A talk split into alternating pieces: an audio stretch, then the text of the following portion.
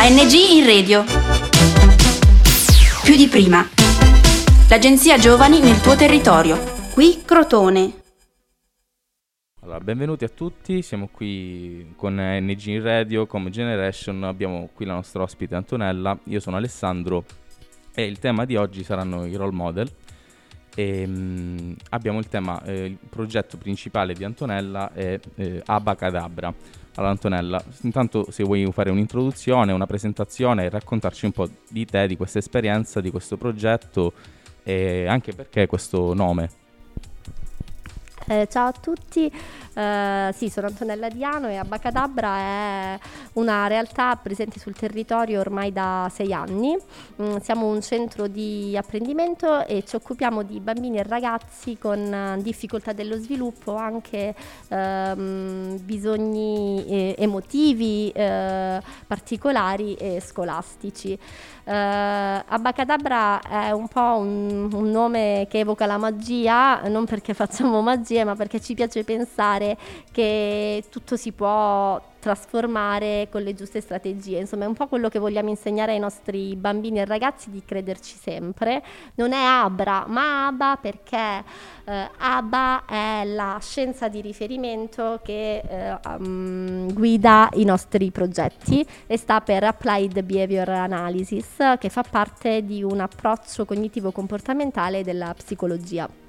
Eh, noi ci occupiamo prevalentemente, come dicevo prima, dell'età dello sviluppo, ma anche delle loro famiglie e nasciamo eh, sei anni fa in un territorio in cui non erano molto i servizi presenti. Uh, mi piace definirla una scelta un po' incosciente fatta sei anni fa, in cui abbiamo deciso di tornare e oggi eh, ne siamo sicuramente entusiasti e convinti. Eh, infatti eravamo partiti in due, io e il mio collega, e ad oggi ehm, lavorano all'Abacadabra 10 eh, persone. Eravamo partiti senza neanche, non mi piace chiamarli utenti, preferisco eh, chiamarli bambini, eh, ne avevamo zero e dopo sei anni seguiamo più di 40 famiglie. Quindi per noi questo è un po' il grande risultato. Perfetto, ok, quindi questo progetto diciamo che nasce da, da sei anni fa, da questa, eh, diciamo, da questa idea di portare anche un po', mm, un po di, di, coraggio in questo senso anche in Calabria. Eh, tu stavi a Parma e lavoravi già in questi settori prima di avviare a Pagadabra e mh, mm, ci chiediamo un attimino anche in questa situazione col Covid, dopo una pandemia, diciamo come è cambiato il tipo di approccio con, ehm, in questo progetto e come ci, mh, mm, diciamo, ci si sente un po' in, in, in empatia e anche mh, mm, mh, un approccio molto più, più resistente, più duro, più, più incoraggiante, ecco. Il Covid dopo la nostra nascita di sei anni fa è stato il primo evento eh, davvero complicato, nel senso che eh, per la prima volta eh, abbiamo avuto paura che questo servizio non potesse più sussistere. Noi viviamo di... Ehm, lavoriamo con delle persone e il nostro lavoro è fatto di baci, era fatto di baci, di abbracci, di, di carezze, di batticinque e quando eh, per, ci siamo dovuti fermare ci siamo dovuti reinventare in realtà è stata una bella sfida anche questa perché innanzitutto grazie al gruppo che abbiamo, perché io rappresento un gruppo eh, e mi piace dirlo sempre perché questa è una cooperativa sociale e io non sono una singola professionista, abbiamo, abbiamo cercato di capire come co- poter continuare a stare vicini alle famiglie e eh, grazie alle, mh, mm, ai dispositivi elettronici questo è stato possibile. Quindi abbiamo cambiato immediatamente dopo 15 giorni dal lockdown, eh, abbiamo cambiato il nostro modo di operare, abbiamo eh, offerto alle famiglie un servizio diverso, un servizio che permettesse non più di lavorare col bambino, ma di entrare nelle loro case ed aiutarli, perché mh, mm, non è facile, soprattutto quando si ha un figlio con disabilità, rimanere soli in casa per tanti mesi. Questo tipo di nuovo approccio che è stato purtroppo una costrizione, no? usare te- la tecnologia insomma, per mh, arrivare nelle case degli altri e fare anche mh, aiutare, fare il proprio mestiere, in, questo, in questo caso come mm, è cambiata la situazione? Cioè, ci sono state delle limitazioni ovviamente e quali sono state le reazioni anche dei bambini, dei ragazzi, delle famiglie? Ehm, è cambiato qualcosa? È stato meno efficiente il, il servizio?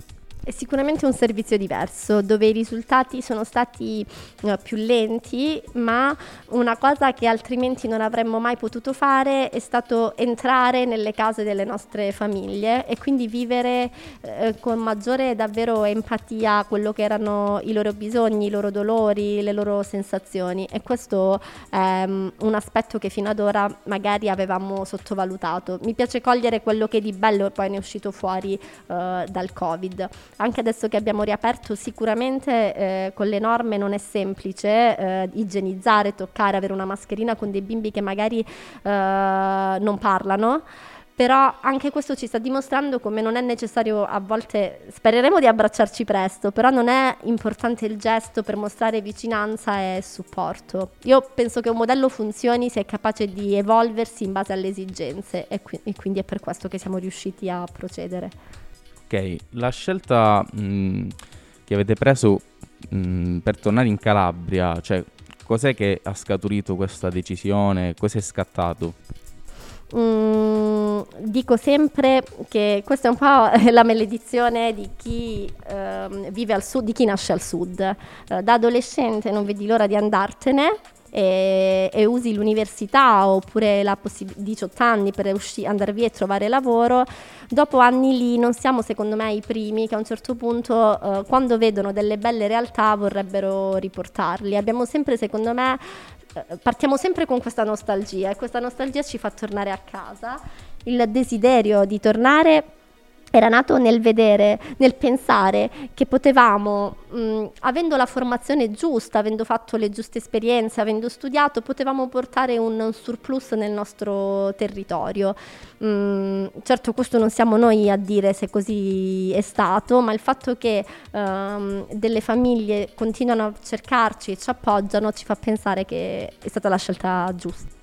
Quindi diciamo che tornare qui in Calabria è stato anche un incentivo, no? un, diciamo una, una scossa per, per, dire ci siamo anche qui, vogliamo fare del bene anche qui, c'è un bel progetto a sostegno delle famiglie con, eh, che hanno magari delle difficoltà e eh, aiutando appunto i minori eh, fino ai 17 anni.